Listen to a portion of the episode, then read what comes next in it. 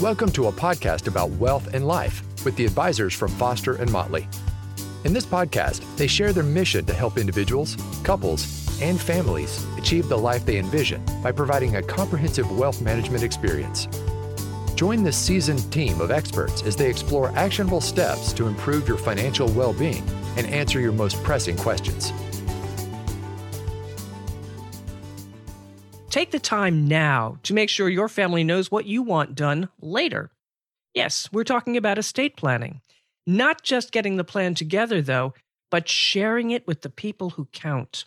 I'm Patrice Sikora, and in this episode of Foster and Motley's podcast about wealth and life, financial planner Dave Nienaber and investment manager Tom Guidi are back to lay it all out for us and help you understand why these conversations are so important. Dave, you were with us back in episode three. That's when we focused on getting estate planning wishes implemented, but that was financial account titling, beneficiaries, that kind of stuff. Once you've done that, what is the next step? Well, thank you, Patrice. I think we're talking about a good, better, best model here. Good is getting estate documents in place and laying out your wishes better is coordinating those documents with your account titling and beneficiaries, as we talked about in the previous episode. And today we talk about the best version, which is do both of those preliminary foundational pieces and then share it with the people that mean the most to you. And that can come in the form of a letter to your family or as Tom and I have done with a number of families, have a family conversation about the goals of your estate plan and important documents. Seems like a logical step. Don't people do it? I have yet to meet someone that says, you know what? Next Wednesday, we're going to sit down as a family and talk about me dying and my wishes. Uh, that just doesn't come up in normal family yeah. conversation. yeah, I can see that. So, how do you get them going? Well, we get it on the calendar. We first share with them that it's important. I first came across this concept of a family letter, a family meeting in an article that Dave Foster wrote 10 years ago. I actually went back this morning to look for that article, but he uh, explained the family communication is the softer side of estate planning. And frankly, I think very few folks do it when Tom and I get in a room with the family, you can kind of see the anxiousness about what are we here to discuss. And then over a 45 minute hour meeting, however long it takes, you can just start to see the weight come off of everyone's shoulder that they maybe had some lingering questions, they had some concerns, and just having good family communication is really powerful. Where do you start? I mean, as you say, you sit them down in the office and say, okay, we're going to talk about you dying. Where do you start with this? A starting point is simply Tom and I sharing some experiences of what's worked for other families and then making the agenda customized to the family that we're working with. So, you know, one of the discussion points is simply who are your helpers? Allowing your family members to know what they've been appointed to do, whether during your life with a power of attorney or a healthcare power of attorney, or at death as the trustee or the executor of an estate. But then we help formulate other parts of the agenda, like, do you want to share numbers? I'll never forget when Tom and I had one of these first conversations. The family sits down they say, Is this the meeting where we learn how much we get when mom and dad die? Are you kidding? Whoa. So clearly, that family member already had an agenda in their mind, but we worked with the parents to come up with are we sharing numbers? Are there particular family circumstances about maybe someone who thinks they're going to be the financial helper and you're appointing a different sibling? So we come up with a game plan for all of those unique family circumstances. You're asking them to really open themselves up and, and make themselves vulnerable, aren't you? That's the toughest part of this because you don't know what's going to come up. You're completely vulnerable. You're saying, hey, as of today, these are my wishes things can change. There are a lot of misconceptions out there with estate planning. Typically, people only experience this a couple times in their life and maybe your uncle's estate looks a lot different than your parents' estate and mistakes that were made can create a lot of confusion and misinformation and absolutely you're vulnerable laying it out these are my wishes with my estate plan Tom, talk to me about why you really need to have this conversation while you're still alive. Well, if you're doing it while you're alive, it's a chance to be a dialogue, a dialogue where the your kids or those people important to you can ask questions and you can answer questions and make sure that you're covering all their concerns as well as your concerns. Otherwise, if you're doing it with a letter, which can be good, or through a will or other estate planning documents, it can be filtered through an attorney in the language that they like to use. But when you're doing it face to face, being able to ask and answer questions is invaluable. And how do the families generally take this? The the uh, the kids do they accept this? Are they skeptical? How do they approach it? Yeah, as Dave alluded to, I think skepticism is a very natural reaction when you say, well, we're going to sit down and spend an hour, hour and a half and talk about money. They don't know what's going to happen during that conversation. They don't know what the goals of the conversation are. So skepticism is very natural. But there's also relief when it's all out on the table. Mm, I can believe that. Yeah, I'm often surprised at the relief that's felt when the agenda feels pretty simple. And Tom and I see clients that leave the table and say, wow, that was so helpful. I'm going to go encourage my in laws to have that conversation, or I'm going to do it myself. And just the uh, exponential impact that can have on family communication is really impressive. Have you got any examples you can share uh, of families where clear instructions were not left?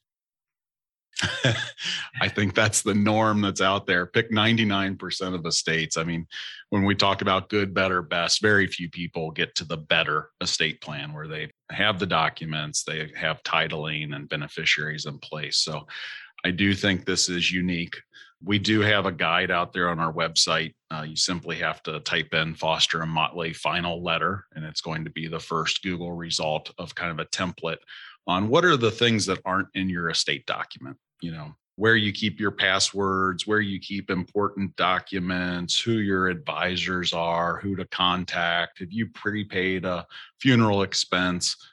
There's a lot of different things and for some folks not all of those are going to apply but there that kind of laundry list is a great starting point or what are the items that i have to communicate that aren't part of my will or of my trust yeah, unfortunately, when somebody passes away, it does seem to be the norm that you hear there's conflict between the people they leave behind, conflict about how did they handle their healthcare wishes in their final days, conflict with somebody handled their finances in their final days.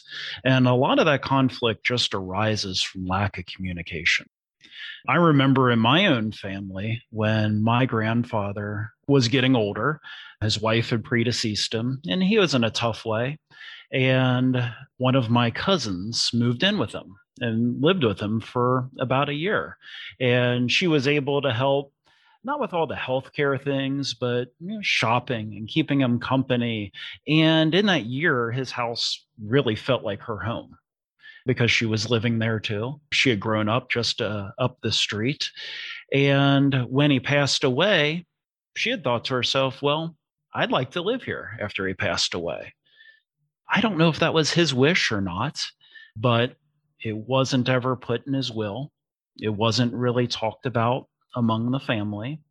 And when he passed away, she didn't have the financial resources necessary to buy the house at the time.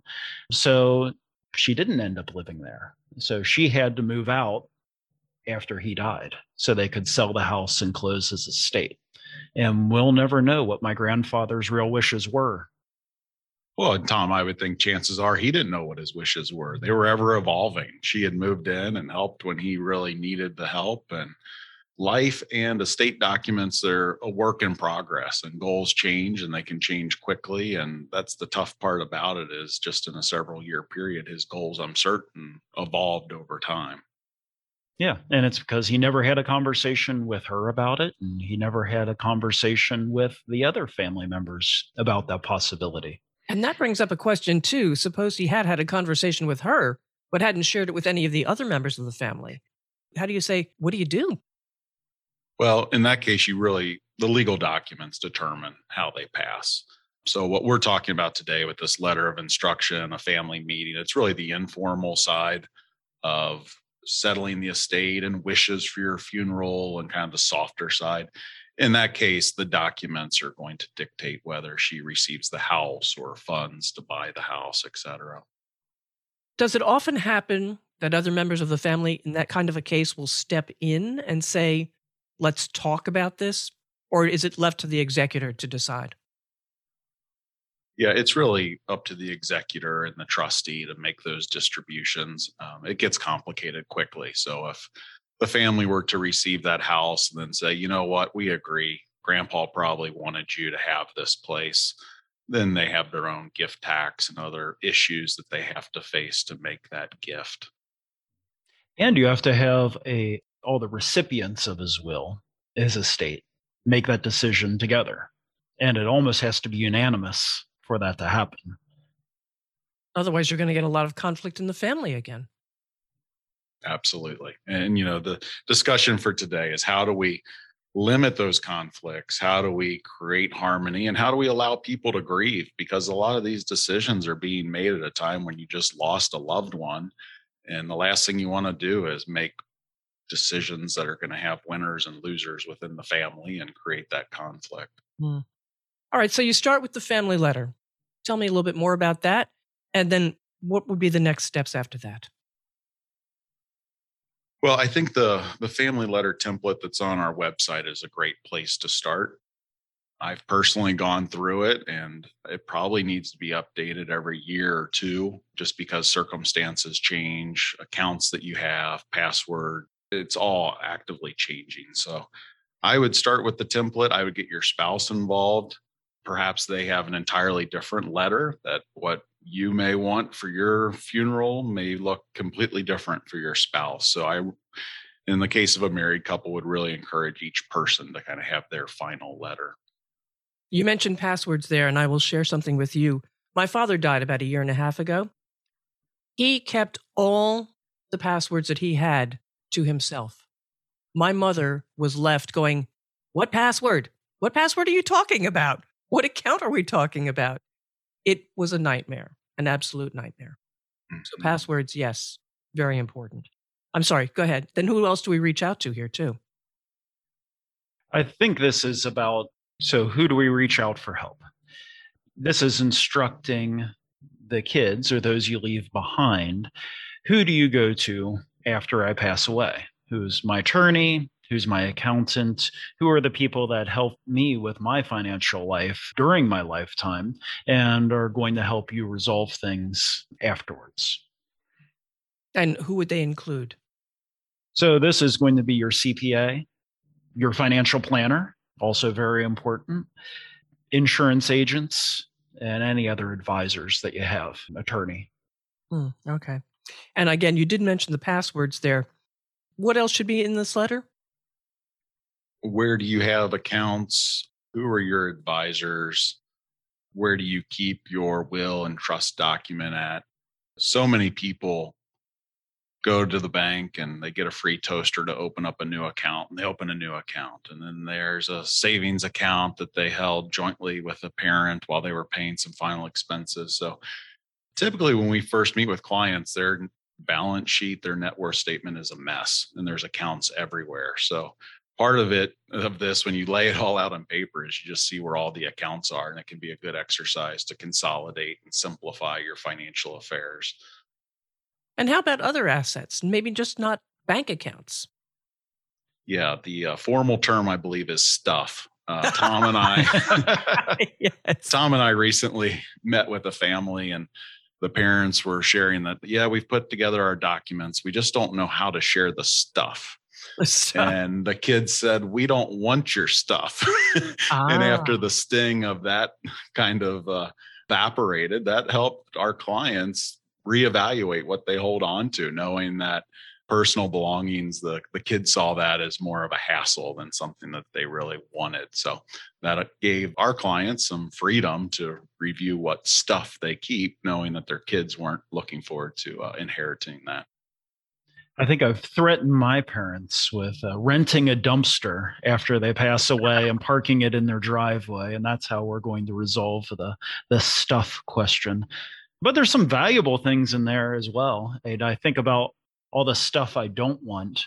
But I remember when when my grandfather, grandmother passed away, the most valuable thing probably had zero monetary value. It was all the family pictures.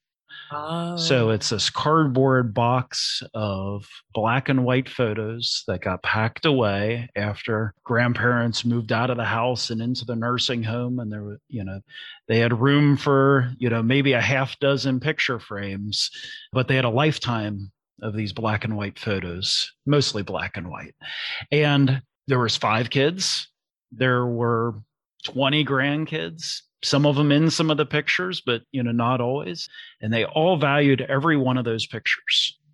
And today we have digital pictures, which are, you know, don't need a cardboard box, but they're just as valuable. Mm. There's probably a lot more of them too. True. But I'm curious what happened to the pictures? My uncle kept them for a couple years and then eventually they got distributed. It took a lot of pressure he really liked those pictures. I think he must have been the executor of the estate or just the first one to grab that cardboard box. I think he promised to make copies and he, he made some copies of some, but eventually they kind of got distributed as um, as appropriate. And let's face it, there was a generation where collectibles were everything, all those little Hummels or Lladró, whatever.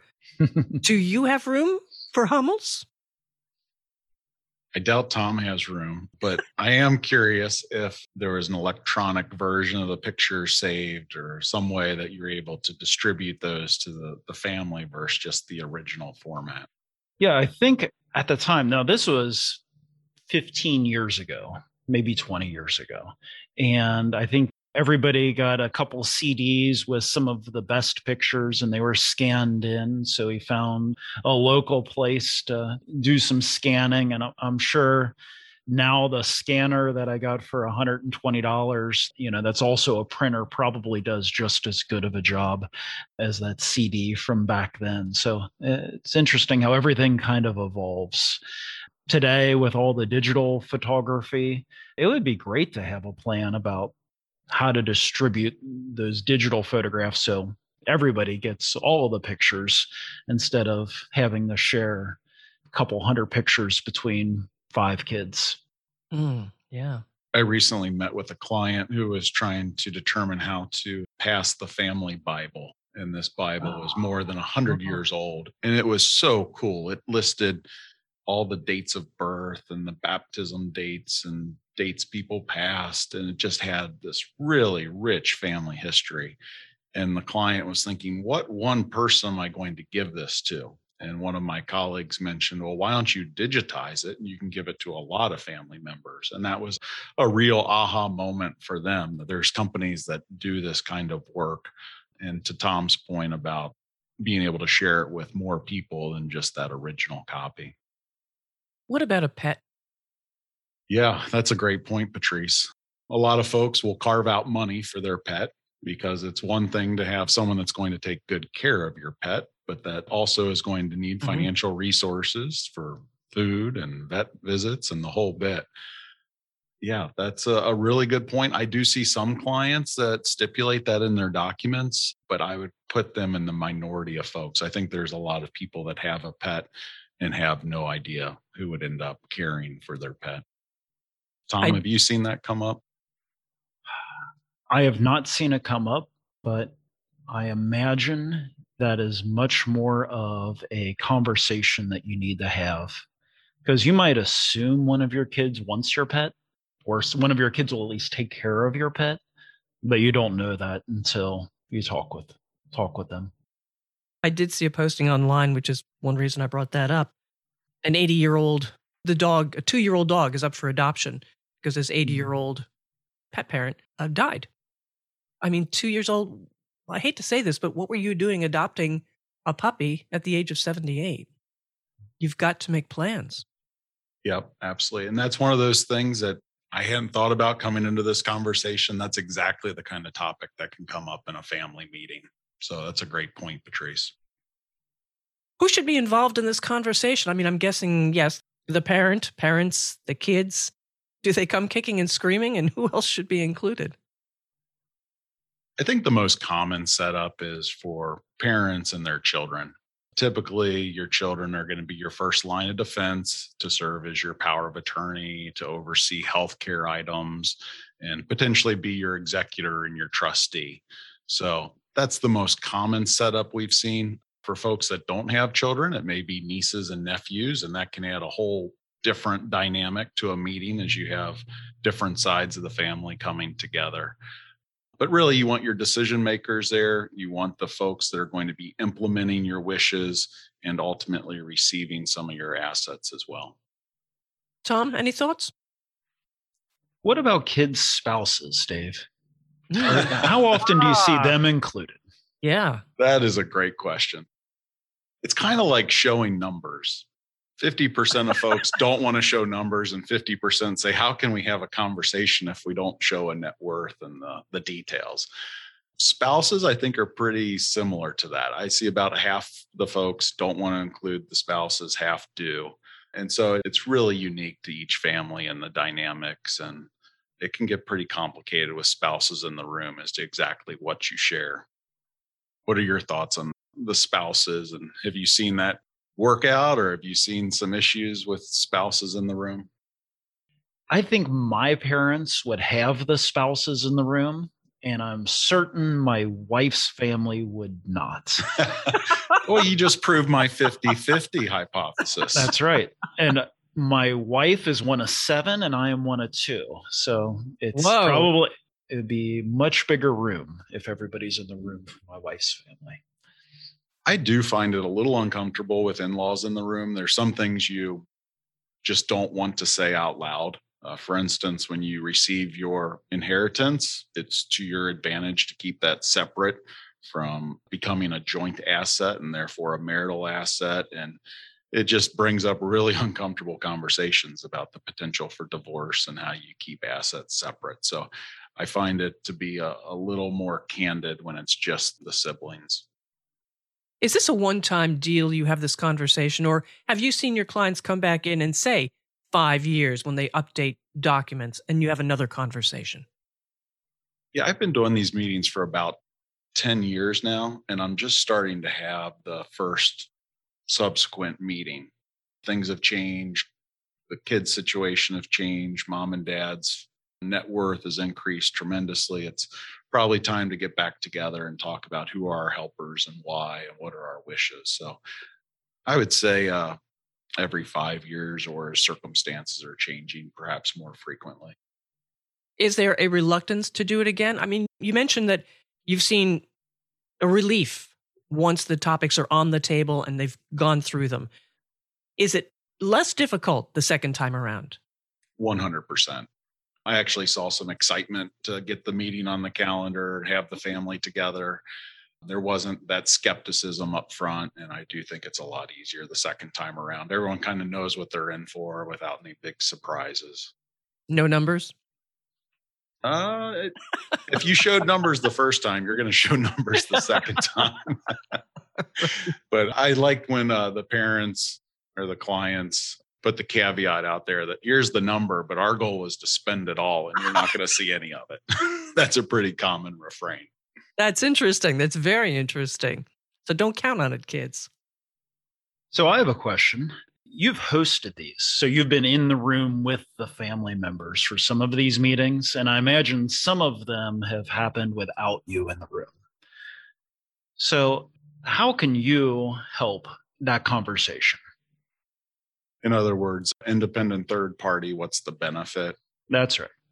Yeah, that's a good question, Tom. I think what ends up happening, what I experience is a lot of questions come out of left field that our clients may not be able to address on like, hey, on my in-laws side, they had this trust and something went wrong and you know, is could this happen with my parents' situation? And we can kind of address those questions of what you've seen go wrong in another estate and why this estate's going to be better. So there's just so much misinformation out there about settling an estate and estate planning that I think an independent party kind of helps clarify and kind of keep some focus to the meeting.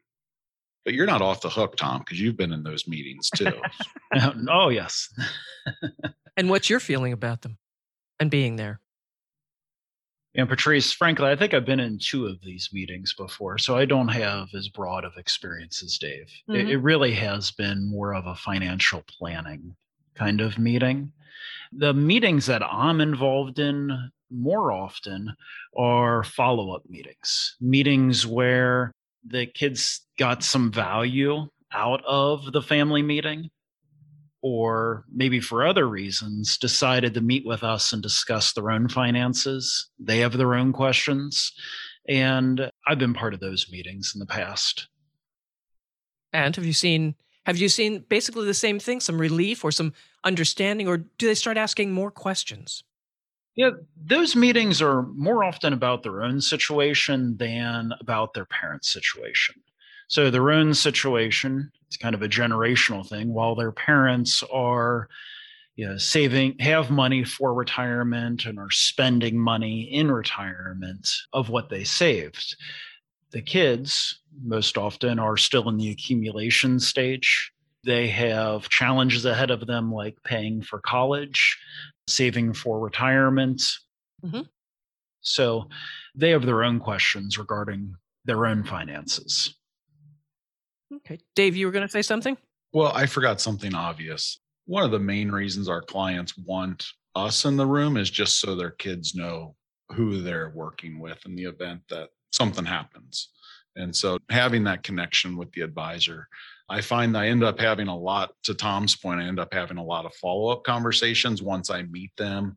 There's a face to the name, there's more comfort with, okay, these are my parents' advisors. But it's also important to draw the line on confidentiality. So that's mm-hmm. something we do in the meeting too. That hey, this meeting is something that our clients wish to have with their family. This is a one-time event. You call us. We're not saying anything about their situation. But likewise, if the kids call us, we'll keep that confidential too from the parents. So I think it's important to everyone to know that those lines are drawn. All right. Any other thoughts before we wrap this up? It's a good conversation. Yeah, I don't want to underestimate how tough it is to do to open that document and start outlining your affairs so someone else can pick up from where you left off to scheduling a time to sit down with your family. But it is amazing the peace of mind and just the uh, big sigh of relief that we see from families when we have these conversations. And to the earlier point you're absolutely making yourself vulnerable mm-hmm. because family questions are going to come up from left field. And there's plenty of examples out there of estates that have not gone well so I think having this conversation, having that document are some of the key steps to making sure that your legacy is carried out and that your family can grieve your passing and know that the financial stuff and the passwords and all of that that there's a plan for those. Yes, indeed. These can be some really tough topics, but the two of you have offered some very valuable insight and incentives actually to set aside the time for a talk. So, how can listeners reach out if they've got questions, they want to just get in touch with you and talk. The best place to find us is our website, fosterandmotley.com. While you're there, you can search family letter and you'll find a template that lays out a lot of the items we've talked about today. Dave Nienaber, Tom Guidi for Foster and Motley, a podcast about wealth and life. Make sure you subscribe and get every new episode, and of course, share with friends, and especially in this case, share with your family. I'm Patrice Sikora, and let's talk again later. Thank you for listening to Foster and Motley, a podcast about wealth and life. Click the subscribe button below to be notified when new episodes become available. The information discussed and posted represents the views and opinions of the guests and does not necessarily represent the views or opinions of Foster and Motley. The content, including mention of specific investments or planning techniques, is for informational and for educational purposes only. It is not intended as a recommendation or a substitute for professional financial advice. Always seek the advice of your financial advisor or other qualified financial service provider with any questions regarding your financial planning and investments. Foster and Motley is not affiliated with any third-party providers. Any mention of a third-party provider does not imply an endorsement of that provider. If you decide to utilize a third-party provider, you do so at your own risk.